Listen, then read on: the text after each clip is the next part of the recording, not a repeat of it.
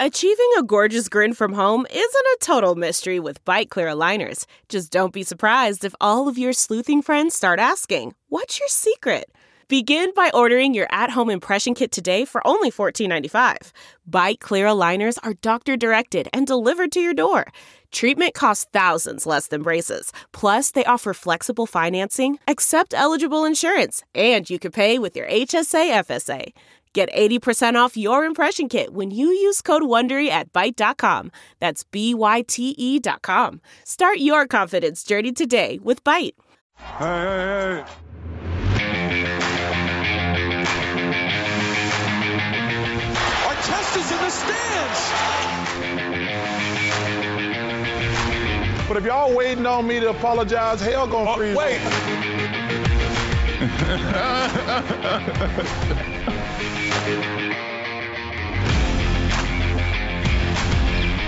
Welcome to another episode of the Points in the Paint podcast. As always, presented by Stadium and now being recorded with cameras. And Zach, you have a new camera. I'm Ben Yeah, I Wittenstein. do. And I'm Zach Badger. House. Welcome to Points Paint. We're doing this on camera now. So again, the, we tried this last week, worked pretty well. So this week we're doing it again. We got cameras. Um, so we'll be posting clips of stuff that we say online. You can follow us at Points Paint. Um, you can subscribe on Apple Podcasts and Spotify. Give us a rate, give us a like, give us a, a comment, whatever you want to do. We'd love to hear from Five you. stars. Um, and then Five stars. Exactly. Give us some five stars and you subscribe. You get this podcast right away when it drops in the morning. We have a guest on this week, Caitlin Cooper. She is an SB Nation writer. She writes for Indy Cornrows, the uh, Indiana Pacers blog on SB Nation. So uh, we are very much looking forward to talking to Caitlin uh, this week. But, Zach, let's start this week as we do every single week with our big story of the week. Our top story tonight. But this week we have two stories of the week because we couldn't just talk about the Knicks. We have to talk about Steph Curry as well. But let's just start with the Knicks for a second because they are finally creating some buzz. And I know in the past, Zach, we've talked about the Knicks. We've talked about how they're getting better. We've talked about how people aren't paying as much attention to them. Yeah. But now people seem to be paying a lot of attention to the Knicks. And it seems like the buzz is really starting to feel like where the Knicks were in the early 2010s with Carmelo J.R. Smith. Well, what's going on with the Knicks? They've won six in a row. The New York Knicks and the New York Knicks fan base. Let me tell you something. When the Knicks are winning, man, it's like you know how Dallas Cowboys are as it relates to football and NFL. I kind of compare that fan base, the, the Dallas Cowboy fan base. I compare that fan base to New York Knicks. All it takes is a little bit of winning, just a small sample size of winning for New York Knicks. And man, let me tell you, their the expectations just go through the roof. Like, we're gonna we're gonna beat Brooklyn. We're gonna be better than Brooklyn. The Brooklyn Nets, they got Kyrie and all these boys. But in all, but in all seriousness, the true reason why the Knicks are good and have been playing so well, most improved player of the year, obviously, Julius Randle. I think he's obviously the main reason. He's elevated his game like no other. Like no one expected that. We literally laugh about the New York Knicks since we've started this podcast. So when we bring up the Knicks in a good way, we have to almost apologize to the New York Knicks fan base because we we sold them out, you know, early on in the season. Look where they are. They're about six or in the playoff hunt right now. They're they're what four games above 500. They've won like six in a row. They've covered like nine times in a row, Yeah. as you mentioned. So yeah, they've played exceptionally well. Kudos Yeah. to Ju Randle. They're making they're making people money. Uh, Julius Randle is playing an insanely good, not even just a stretch, but he's playing. He's had a great year. And people Yeah. at the start of the season, you know, they're saying, well, we'll see how this handles. We'll see how he handles the rest of the season. He had a hot start. But it turns out his hot start is just an indication of what he was going to do for the rest of the season. He's been playing great. He's one of the he is the biggest reason the Knicks are going to probably make the playoffs this year. Um, Tom Thibodeau has done a great job coaching. The team has an identity as a defensive-minded, defense-first type of team, and they do look like a, a serious player in the playoffs. Now they're probably not going to make the NBA championship. They're probably not going to win a title this year. Don't tell the Knicks fans that though. but they're a young team, so they have the building blocks finally, a good base where they can actually build upon and become the New York Knicks team that I think the New York Knicks fans want this team to become eventually. Yeah, you know, last week Julius Randle averaged about 35, 8, and 6. He's player of the week last week, along with obviously Steph Curry, who we're going to get into.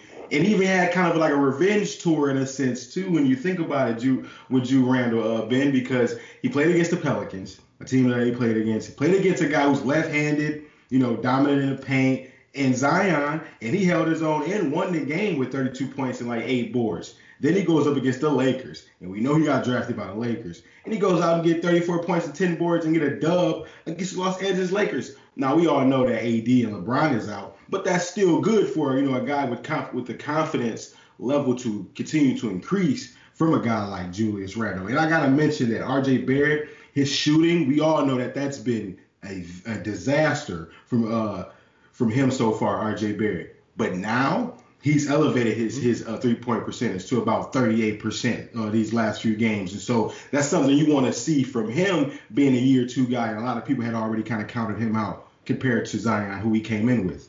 Yeah, RJ's been a lot better recently, and he definitely started the season with a rough patch. But I mean, his last 10 games that he's played in, so basically all of April, 16 points a game, 53% from three. 47% from the field. The guy has been playing so much better on the other side of the All Star break. And, you know, we talk about Julius Randle and Tom Thibodeau, but RJ Barrett's emergence, especially in clutch moments, which we talked about a couple weeks ago, he's a big reason that this Knicks team is finding success. Yeah, you gotta you gotta kudos to also the acquisition of Derrick Rose. I think him being alongside with Immanuel Quickley and that veteran having that veteran leadership brought in from by uh, Tom Thibodeau having his guy. You know, he loves Rose, so having Rose come in and lead that second unit, he does. Uh, Rose does a great job with that. I think he had about 20 some odd points in his last game, and so you know, just having all these different pieces and all come together for the New York Knicks. Ben, the future is bright for the New York Knicks. It's Crazy. crazy. Yeah, it's crazy to say that. And I know we've said it a couple times, but this is where it actually feels kind of real that the Knicks The are like, playoffs are getting here. Like the playoffs are getting closer. They're gonna possibly more than likely be there.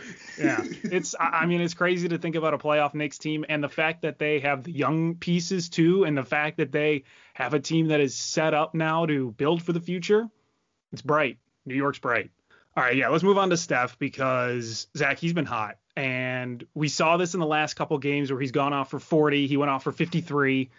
The man is playing out of his mind right now. He's shooting 53% from three in his last 10 games, 41 points a game in his last 10 games. So April has been an insane month for Steph Curry. People are actually talking about him making an MVP move. And right now he's like fourth in the list of MVPs. I don't know if we're feeling Steph MVP, but it's been really impressive what he's been doing recently. Recency is something else, isn't it? isn't it?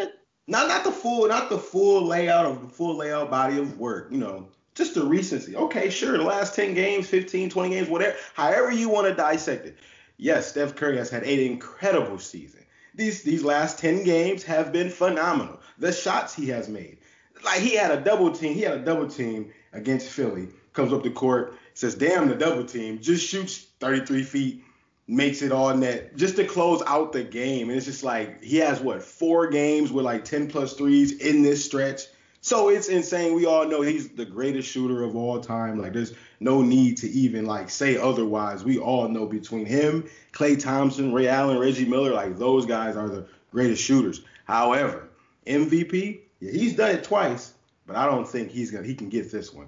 It's just too it's just too many other guys playing well. He's missed some time with the with the tailbone injury, and then you got uh, Embiid. He was out. He missed 18 games. I saw a uh, I saw a graphic that compared Jokic and Embiid in terms of like MVP. The only thing that separates Embiid for not winning the MVP this year is those 18 missed games.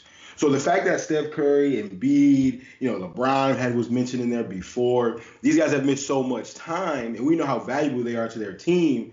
But I think it's a two-man race being between Jokic and Damian Lillard still, despite the fact that Steph Curry is on a tear. Because at the end of the day, the Warriors are like ninth in the West. So he's going, he's he's playing very well, but they're still ninth in the West, the Golden State Warriors. Yeah, I think that's that's the big problem. And you can have a really good month, and Steph is having a phenomenal month right now, and he's playing well, and the Warriors are competing, but it's almost one of those too little, too late type of scenarios yeah. where Jokic has been playing incredible all season, Embiid has been playing incredible all season, and those are the two guys that should get the recognition and probably will get the votes for MVP. Steph, though, it is that recency bias where people are like, well, he's, he's looking like old Steph. He's 33. He's breaking Wilt Chamberlain records with the Golden State Warriors. We'll throw his name in with MVP talk and just see what happens. Yeah, you know that plus two thousand. So yeah, somebody probably got in on that too. you would imagine people holding their Steph Curry, you know, plus like four thousand MVP tickets right now, feeling real good about themselves. let's speaking of which, let's try to make some people some money. Yes, exactly. Let's let's make some people some money, Zach, for betting corner. And I believe we have a new team at the top of our against the spread standings. If you're betting NBA, we have two new teams kind of in the top two. We have the Memphis Grizzlies and we have the New York Knicks.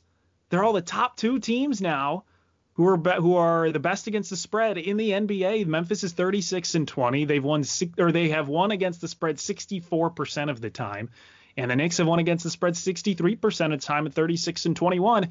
You know, we've talked about Phoenix, we've talked about the Clippers. Utah has been on the top of the list, but seeing Memphis and the Knicks, two teams who have not been at the top of the NBA this season, who have kind of struggled in the mid-range of NBA teams they're winning people some money, and a lot of those reasons, as of the last like month or two, have, have been the reason why.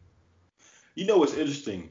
Do you remember at a point in time in the beginning of the season, the New York Knicks for betting corner were they had a stretch where they were the best team against the spread, even though even though they were losing, they were covering games at least. So I, I, do remember the Knicks being amongst those teams early on in the season, but as of late, the Memphis, the Memphis Grizzlies have just played so well, Ben. I mean, that's really what it boils down to. They're six and four their last ten, and they're coming off a loss, but they're two games above 500 without their number two player, Jaren Jackson. Uh, Obviously, Ja Morant has done the best he could. JV Valanciunas, I like what he's done. Dillon Brooks is continuing to shoot the ball well. So this this late stretch in their eighth, you know, they're in that playoff, you know, that play-in scenario right now. And I think a lot of teams that are, you know, either seventh or eighth, you know, the Dallas Mavericks, you got the uh, Warriors, you, and including the Grizzlies as well. I think they're all trying to fight for that opportunity to really get that sixth spot that the Blazers currently hold.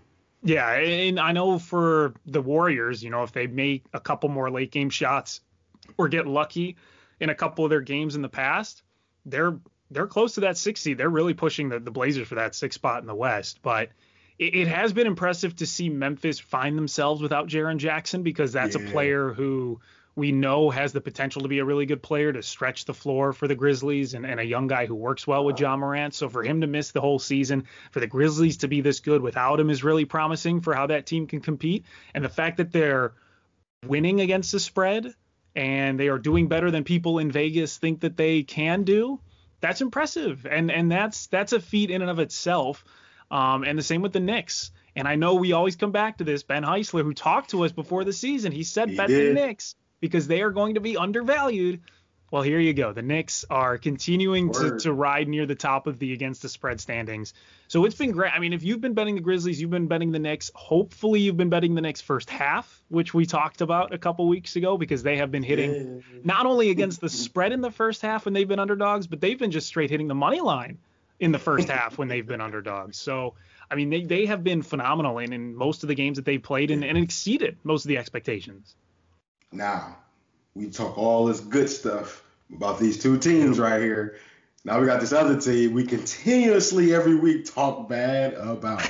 But it's because they they've, it. done, they've done so bad. But there's another team right now currently that's doing pretty bad too. And I wanted to know where they are and where they stand. That's the Oklahoma City Thunder. Yes, the Houston Rockets, they they're currently bad, 1939 against the spread. Yeah, so the Rockets continue, are. Yeah, so continue to bet you know, against the Houston Rockets. But the Thunder, they've lost 11 in a row, Ben. So what's up with them against the spread? Yeah, so right now the Thunder sit, uh, I think they're 20th in the NBA against the spread.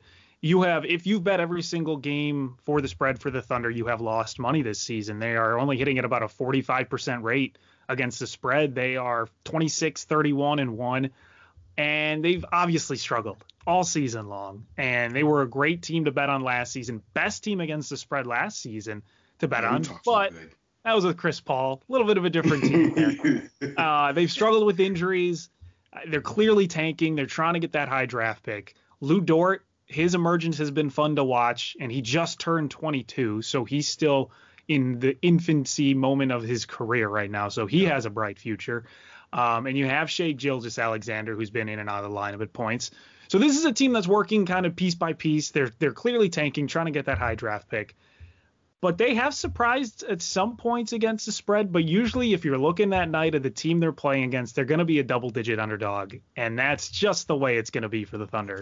and it sucks because, like, I'm, I'm sitting here thinking, literally, a year ago, we talked about the Oklahoma City Thunder in the complete opposite manner. And yeah. someone asked me too, Ben, someone who listened to the podcast, they said, well, why don't you guys talk about the Bucks as much as you used to?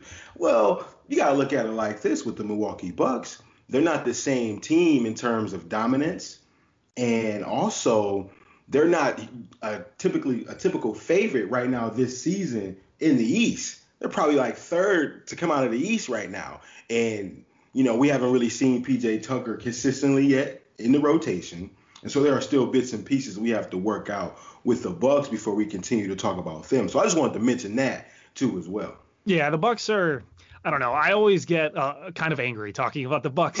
not not as not as of late, but if we were talking about them February, early March, ooh boy, I they were so frustrating to bet on. They were frustrating to watch. They were frustrating to see how poorly they could play at points because of how good you think they could be with all the pieces that they have, with the coach that they have. They were just a frustrating team. Now, they've righted the ship recently, so they've been playing kind of up to par with what a lot of people expect them to play. Now, they went into overtime against the Suns, lost that game. They do struggle against really good teams eh, who both are in top 10 of offense and defense. So that's something they're going to have to figure out come playoff time. But the Bucks have kind of just been sailing right now. Giannis has been playing well. They haven't really been bitten too well, badly by injuries. I don't know if you saw last night. Did you see? Did you see the other night with him? Last second, the ball in his the ball is in his hand at the top of the key. Lately, that's that's we need to just clarify that right now. That's not the move the Milwaukee Bucks need to make down the stretch no. of games. Yeah, Giannis having the ball at the top of the key, that's not it because the whole defense knows to collapse the paint because he's going to dribble drive. And what does he does? He dribble drives to the lane, loses the ball, falls, and it's out of bounds. Like you can't have that. Yeah. You got to put him in a position where he can finish, and we can already be in position to finish at the rim. And uh, I, I, continuously say Budenholzer, you know, he had the number one record like two years in a row, but I still believe he was like the fourth best coach yeah. in the East. He just he had the best player at the time. Exactly. Yeah, he doesn't make adjustments. So we'll have to if the Bucks make moves, if they start really competing come playoff time, we'll have to do a segment on just the Milwaukee Bucks and and see where that goes. All right, let's go to our interview with Caitlin Cooper, the NBA writer with SB Nation. She writes for Indy Cornrows about the Indiana Pacers. So we'll go to that interview now. All right, we want to welcome in the podcast guest for this week. She is a writer for SB Nation, for Indy Cornrows, which is the Indiana Pacers blog for SB Nation. It's Caitlin Cooper. Appreciate you joining us today. Hey, thanks for having me on. I'm excited to talk to you guys. Yeah, we're yes. excited too, and I know the Pacers sometimes aren't talked about a lot, so we'd love to we'd love to get your input on on kind of just the first question for you being what, what are the Pacers this year? And I know recently they've struggled with injuries. I think they've lost three of their last four, four of their last five. Um, but they have, you know, seemingly good pieces when fully healthy. What, what exactly is the Pacers team this season? Uh, an enigma. I, I think that they're pretty hard to figure out a lot of the time, to be quite honest. I mean, like you said, right now, watching them play last night against San Antonio, the news comes shortly before that game that Miles Turner now is going to be out indefinitely with a toe injury. Sabonis is out with a back injury. Goga injures their third string center. Goga Bitadze injures his ankle midway through the game.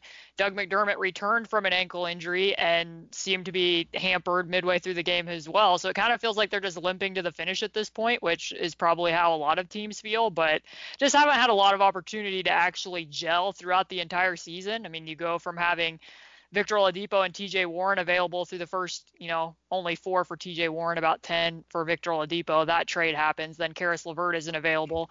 He comes back against Phoenix, and they just haven't had their entire unit healthy for very long periods of time. And when they are healthy, they go down to Miami, win a back to back. You start to feel better about them in comparison to how that matchup looked in the playoffs. And then, you know, they, they lose a game to the Wizards without Bradley Beal, and then they lose a game to the Hornets, and Gordon Hayward only plays half the time, and LaMelo Ball is out of the lineup, and and then they win, string together a few more wins, and then they're constantly giving up leads in the fourth. So it's a lot to even wrap my head around, to be quite honest. And I watch most of these games once, if not twice. So the Pacers, they struggled in the fourth quarter, particularly. Yes. Especially maintaining the leads. What do you think the reason is behind that? Yeah, I get asked this question quite often, and I think that it shifts from game to game. Like if you watched when they played Utah last Friday, they had a 17 point lead in the first half. We're looking probably playing some of the most impressive basketball I thought that they had played all season. They come out in the second half, and their strategy in the first was mostly to they were running a lot of the action at Rudy Gobert, but they weren't really engaging his length. They were using that drop using that drop open shots within with like with handoffs and to shoot into that. And then in the second half they came out and were just like kamikaze driving into his length, which was then leading to threes for Utah at the other end. And then they just start not right running their sets with quite the same amount of precision. That sounds like a little bit of a cliche, but when they don't get into some of their more complicated, they they can run a lot of loopy action. When they don't get into it and really hit the screens and free up their guys, then you're kind of just running clock for no reason. And, you know, that's just the instance in that game. But I can also point to others. They almost gave up a complete lead against Orlando a week ago, and they just kind of started playing not to lose. I mean, they started ISOing out possessions with several minutes still left on the clock. So I don't know why exactly it is that they don't run their offense exactly the same way that they can throughout the first half of a game. But it is interesting. I told somebody this earlier today that um, that when in Victor Oladipo's first season with the Pacers, they had a game where they came back from like 15 points down against the Detroit Pistons, and then that happened like eight more times, eight to 10 more times, where they came back from 15 point leads to the point where I started power ranking their crazy comebacks, and now I feel like I could power rank the amount of times that they've, you know, kind of just fell apart in the fourth quarter, and, mm-hmm. and it mm-hmm. felt like back then like they had a belief that they could come back from those deficits. And now I kind of wonder is there some sort of a mental block where they get into those moments, it's like, oh no, it's happening again. That if, yeah. if we weigh that aspect against some of the actual basketball reasons as well. Yeah, it certainly kind of almost seems like that, where they're just, it's like a deer in the headlights situation where they're like, oh, well, it's coming toward us. We know we're going to give up the lead and there's not much we can do. Yeah, exactly. So I know you called them kind of an enigma, and it's certainly been a weird season for for this team. But next season, if everyone is healthy and they get TJ Warren back, you can get a full off season with Caris LeVert. How excited should Pacers fans be for what this team could possibly be when fully healthy next season? Right. So, I mean, yeah, on the surface right there, I think that they have, you know, four to five above average starters, certainly. I mean, depending upon what TJ Warren actually looks like when he's healthy and what some of these other injuries, what Miles Turner's dealing with. Um, but at the same time, I feel like there's some degree of a disconnect between the system and what the roster currently is. I mean, Nate. Bjorkgren really wants to deploy this very aggressive, defensive system that doesn't always suit super well for having two bigs in the starting lineup at the same time or you'll see that at the end of games. Like i'm very pro. I think they need to finish games with both bigs because you're paying them 18 million dollars a piece and they're both just really talented in very diverse ways. But then if you're pe- playing a small ball lineup you can see where that gets into trouble and then you're having to lean between a choice and you're kind of wondering if that's a mismanagement somewhat of a money at that point in time but um, and then they just don't have a lot of guys who are like tenacious on ball defenders. Like obviously TJ McConnell is great at stealing the ball and really playing into gaps, but even he can get overwhelmed at the point of attack because of size. And because of that, because they want to press up and they don't really want to gap the ball handler so much, it leads to them playing with a lot of odd man advantages. They're having to constantly defend in rotation and be defending shots at the rim, which is great when you have a guy like Miles Turner, but I think it's even putting a lot of stress on his ability to press the field goal percentage at the rim, which he's been great at, but that's just asking a lot of your defense. And then you look and they're bottom of the league in offensive opponent offensive rebounding rate. I mean, it, it, contributes to their rebounding issues. So I would say that if they kept the roster exactly the way that it is, that hopefully a training camp to prepare for that type of defense, in addition to the fact that they play box and one and triangle and two and two three zone, and they morph constantly between various types of defense, that they would be able to get more used to what the system is with all the parts healthy. But I would kind of expect that they might need to taper some of that back if they keep the same roster intact. How does Pacer fans feel about the first year head coach Nate Bjorkgren? I don't want to butcher that. yeah. Um, I think right now there's just a lot of frustration in general. I mean, I think people can look at last season and see that under Nate McMillan that they had more success even while they were dealing with injuries. I would point out that while I think that Nate McMillan is a great floor raiser and did get a lot out of rosters, that they didn't deal with the same two injuries that they've had this year. I mean, I think they only played a couple of games last season where Victor Oladipo and TJ Warren were both out of the lineup, and the wing position is certainly important in today's NBA. You see that for the Pacers this year on a regular basis, where they're getting lit up by opposing wings because they just don't have a lot of depth at the three four swing position there and Nate Bjorkgren's had had I think around 25 games where he didn't have Oladipo slash LeVert plus TJ Warren. So I think that's been difficult to navigate. But to answer your question, yeah, I think there's a lot of frustration with it that they're not at the same place that they were last year. I mean, the Pacers themselves on a press release when they announced that Nate McMillan would be let go put his playoff record on that press release, which I thought was somewhat of a low class move, showing that the Pacers were three and 16 without the context of, you know, by the way, Victor Oladipo didn't play two seasons ago because he was out, and last season Sabonis was out. But if you're going to put that on the press release and then you don't even make the playoffs yourselves this year, like I guess you can't lose in the first round if you don't make the first round. But I like that. um, I, I I don't think that that will go over super well if that's how the season ends, but it certainly looks that way. I mean, I, I will counter that I think a lot of fans have kind of embraced, and the Pacers are not going to tank. But if these injuries do linger, I think that that fans will be just fine if they don't make it to the play-in tournament and instead get a better lottery pick. So I went to Indiana University, and so I have a lot of Pacer fan friends, and I know the the biggest complaint usually from them, other than complaints about Bjorkgren, usually is the fact that the Pacers really don't get a ton of attention from the rest of the NBA media and the national sports media. And so, Caitlin, is someone who writes about them every day and, and covers this team, what's your take on on the Pacers seemingly being overlooked by a lot of the rest of the NBA media? Well, on a like on a completely selfish standpoint, it's pretty good for me.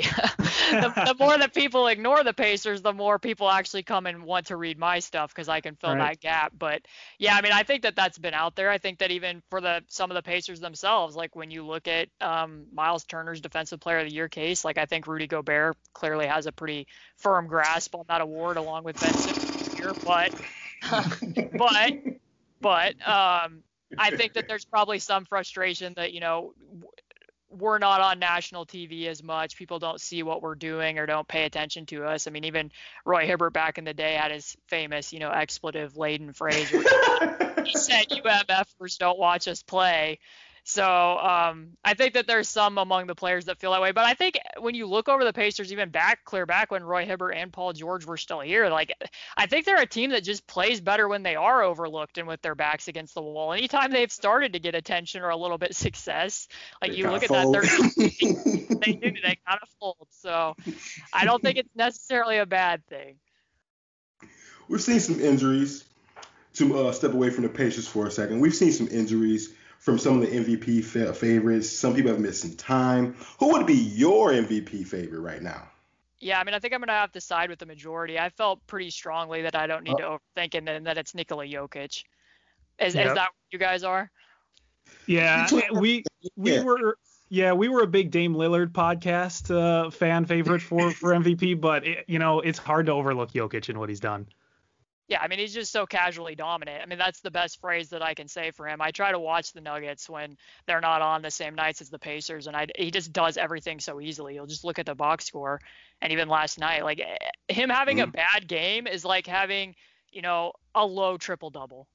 And he, he didn't play that great, and then his entire box score is full and, and he just makes everyone around him better. I mean, that, again, I use another cliche, but I mean, he's like watching a supercomputer play basketball. Like he he makes the reads before the defense even shifts, and And statistically, I just think you look at all the advanced analytics and, and it all points in the direction of of he's ahead of the field. But yeah, casually dominant. I've I don't think I've ever heard that phrase used for him. That's a really good phrase because it describes him so well. Where like he just plays almost like nonchalantly, but he hits all the shots. Yeah, I mean the somber right shuffle. The somber shuffle is is something to be. That's very true. Uh, and final question for you, and and we talked a little bit about this earlier on the podcast about a lot of these big name players being hurt this year, and we saw Fred VanVleet come out and talk about how this season it, it certainly feels different to him, and I'm sure it feels different to a lot of the players. And obviously with the pandemic and COVID and players getting COVID and, and everything like that, certainly a unique season. How do you think this season as a whole will be remembered down the road when we talk about it five, ten years from now? How do you think we're going to remember this type of season? Is it going to be like, you know, the winner, whoever wins the title, they have an asterisk because of all these injuries and COVID issues, or will it be just kind of viewed as another normal season?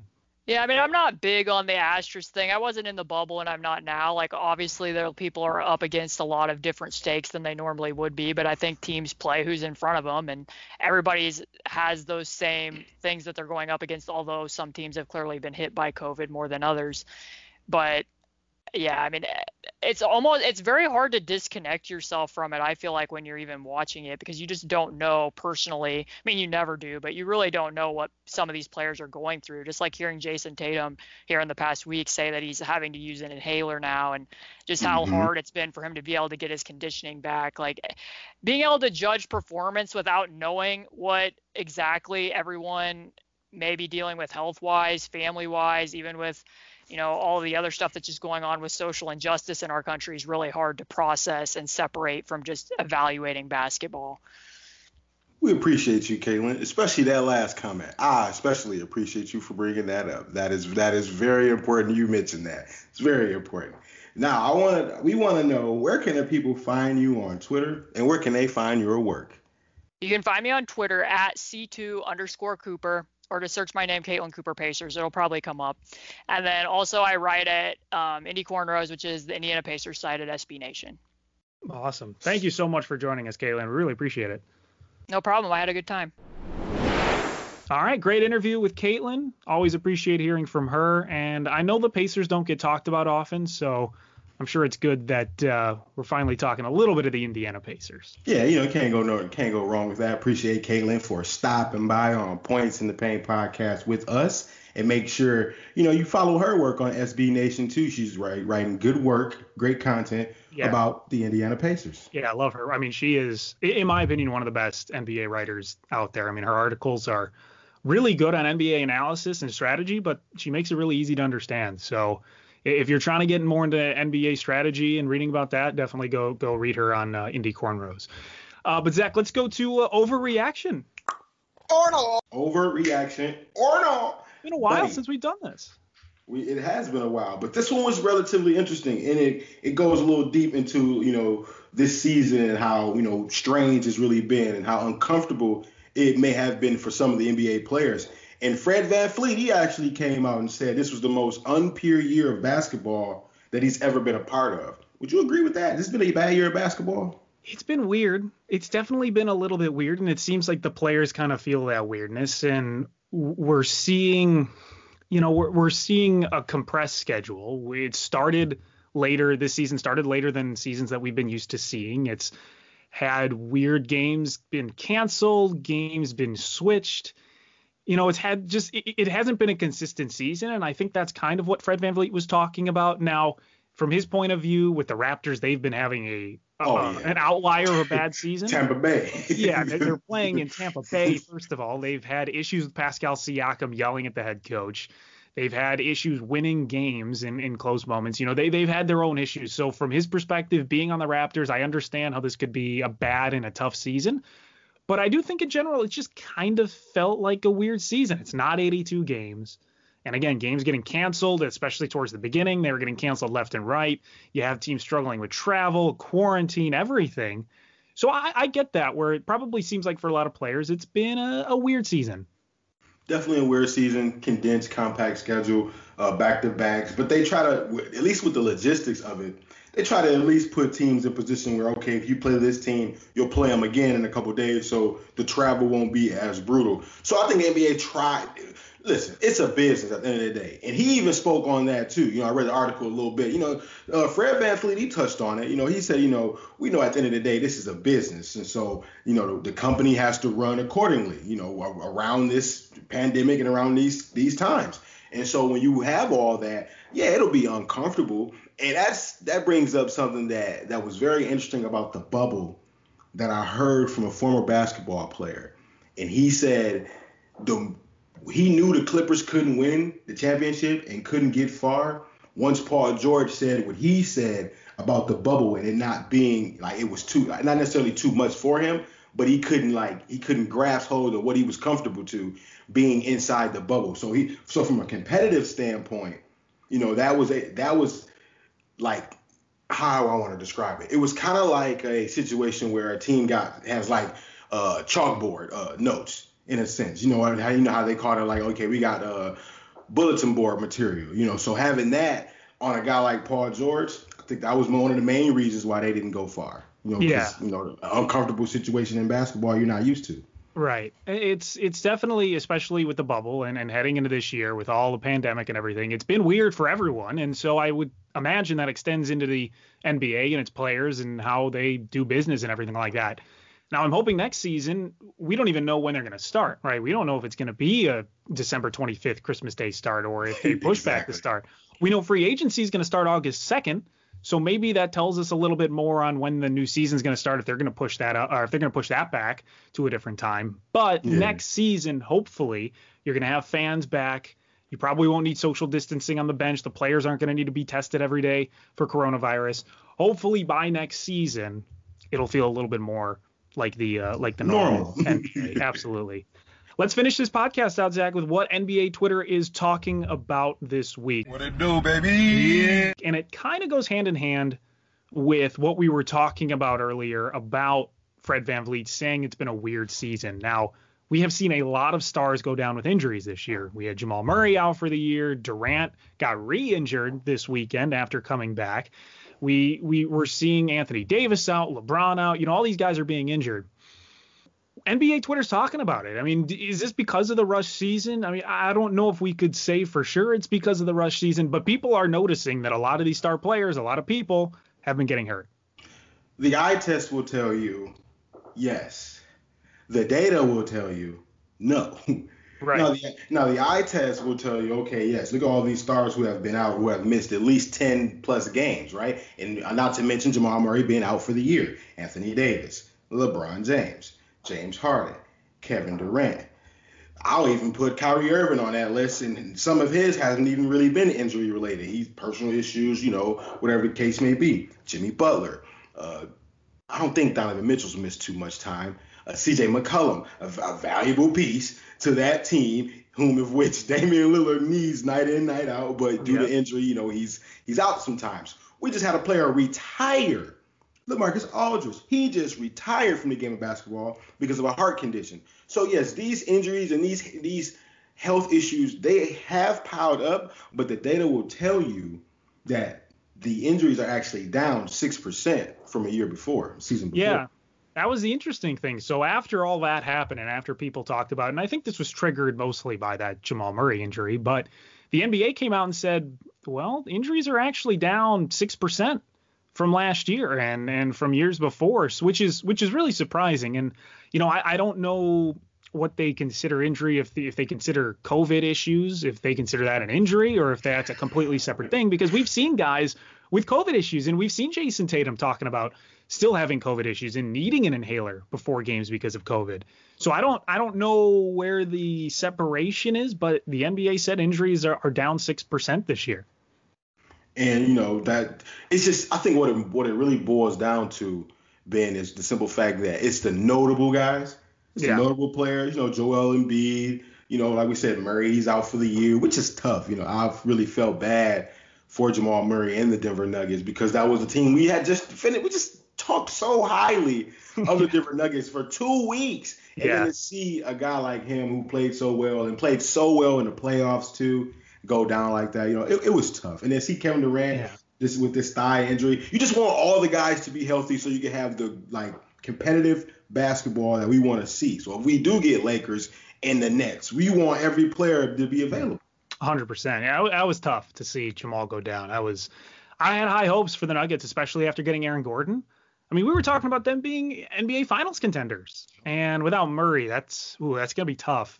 It will be tough. Even though they, they won in double overtime against the Grizzlies, which was a great fun game. Jokic went off in overtime, but there's you know in a in a seven game series, you can't keep relying on only Jokic, and and maybe his chemistry with Aaron Gordon will be enough to win them a series, but. hey, hey, hey, hey, hey, hey, MPJ all the way. Yeah, that's that's fair. It's coming. Listen, it's coming. He's It's time for our guy to step score. up. He's continuing. listen, he's continuing to score, being he's getting his 21, 22. Remember, I remember I said he may have to bump it up a little more, about 24, 25 a game. But you know, he's doing his part as of late with him being out, with uh, Murray being out. He's doing his role offensively. Now we know what he got to do defensively. Yeah, he's uh, got to get better. Is really the thing that he has to do. His main thing he's got to do defensively. uh, some other things NBA Twitter talking about Zion. This happens almost every time there's a superstar in New York. They're going. Surprise, surprise! Zion loves New York, and here come the rumors: Zion Williamson to the New York Knicks when his contract with the Pelicans is up. I don't even know what to say about this because this is this happens all the time. Anyone visits the Garden and they say, "Oh, I love New York. I love the Garden. I love playing in, in the mecca of basketball." They're going to the Knicks. It's gonna happen. it's what happening with Zion. I don't think. See, I think what people fail to realize is that if you're if we're if you're a Western Conference team, you're, you're only gonna go to the Mecca one time. You're only going you're only going one time. So to have that opportunity, if you're Zion, yeah, you're gonna take it, you know, full on. It's New York, it's the Mecca, like you mentioned. So yeah, all of that. But it doesn't mean necessarily he's gonna wound up in a New York Knicks uniform. So I think everyone should pump the brakes a little bit on that because I think the Knicks they're brewing something on their own with their with their current roster. I think Yeah. the current roster they have now is going to develop into a consistent playoff team. Yeah, I I agree, and I I mean. The, the stat that someone brought up was I don't think any rookie has turned down a max contract offer when offered it after their rookie contract was up. So it would be hard to see Zion turn that turn that big amount of money down from the Pelicans, but we'll see. We'll see if the Knicks can make a play. And the Knicks are always going to be rumored to be the next free agent destination for these big guys because it's New York. but maybe they're realistic now because the team's good and people love Tom Thibodeau and the Knicks are winning. So we'll we'll have to see. What's up with this Coby White situation? So I just thought this was very funny because this came out today on Tuesday while we were recording. Coby White, um, the Bulls beat the, the Celtics on Monday. Um, It was a great game for the Bulls. They they look locked I in was surprised too. I'm not gonna lie. To Oh, you. I was shocked. I, was surprised that they won that game. Yeah, I, I was shocked about that. But apparently, uh, this is from Cody Westerlund, uh, who's on who's on Twitter. He um, he's an NBA writer. He's a sports editor for 670 The Score in Chicago. He said Coby White said that his brother texted him mid-game about Daniel Theis being open off double drags and screens. And White read it at halftime and adjusted his game in the second half to find Theis open. Um, and the Bulls used the second half to to get ahead and win the game. I mean, that was a big third quarter for the team to pull ahead and, and keep the lead. so I just thought it was really funny. I don't know if it's a good sign or not that Coby White What's his, his brother. what's his brother name? His brother's name is Will. Will, Will, White. okay. So shout out to Will Wright. Let's get Will Wright on the coaching staff. There we go. Let's- because let's I don't know how no one on the coaching staff was telling him that. I, that's that's my big concern is that no one on the coaching staff told Coby White this very simple thing that his brother clearly saw on TV. It took his brother texting him in the middle of the game to get him to change his What if play. you don't check? So listen, what if he doesn't check his phone, right? So if he doesn't check his phone, then what? He just Tyson's just gonna be continue to have his hands up because I saw the photos. He's gonna continue to have his hands up, wide open. Like, I'm right here, but that just goes to show you, like you know, the Bulls need a guy like Zion. Zion, he, I mean not Zion, Lonzo. They need a guy like Lonzo because with a guy like Lonzo, you will not be missed. No, well, I would love Zion too, but yeah, having having a true point guard, a pass first point guard, you're not gonna miss Daniel Theis. But that's a great point. If Coby's not checking his phone at halftime, the Bulls might lose that game. Who's who's to say at this point? Listen, Will White, he need to get paid. He need, he need to be on the staff, shooting coach or something. He got to do something, man. but that's going to conclude this edition of Points in the Paint podcast. Zach Badgerhouse and my main man, Ben Wittenstein. We appreciate you all listening to Points Paint. Make sure you subscribe and listen and rate and review us wherever you get your podcast. And also make sure you listen to Trash and Treasure. They drop every Thursday. Great content as well. Also, my main man Shams dropping Sean bombs. We don't know what those other bombs are in the NBA, but we know what Sean bombs are. So make sure you follow Shams on Twitter and you follow Stadium on Twitter for all your sports content all around the world. And you'll hear from us next week.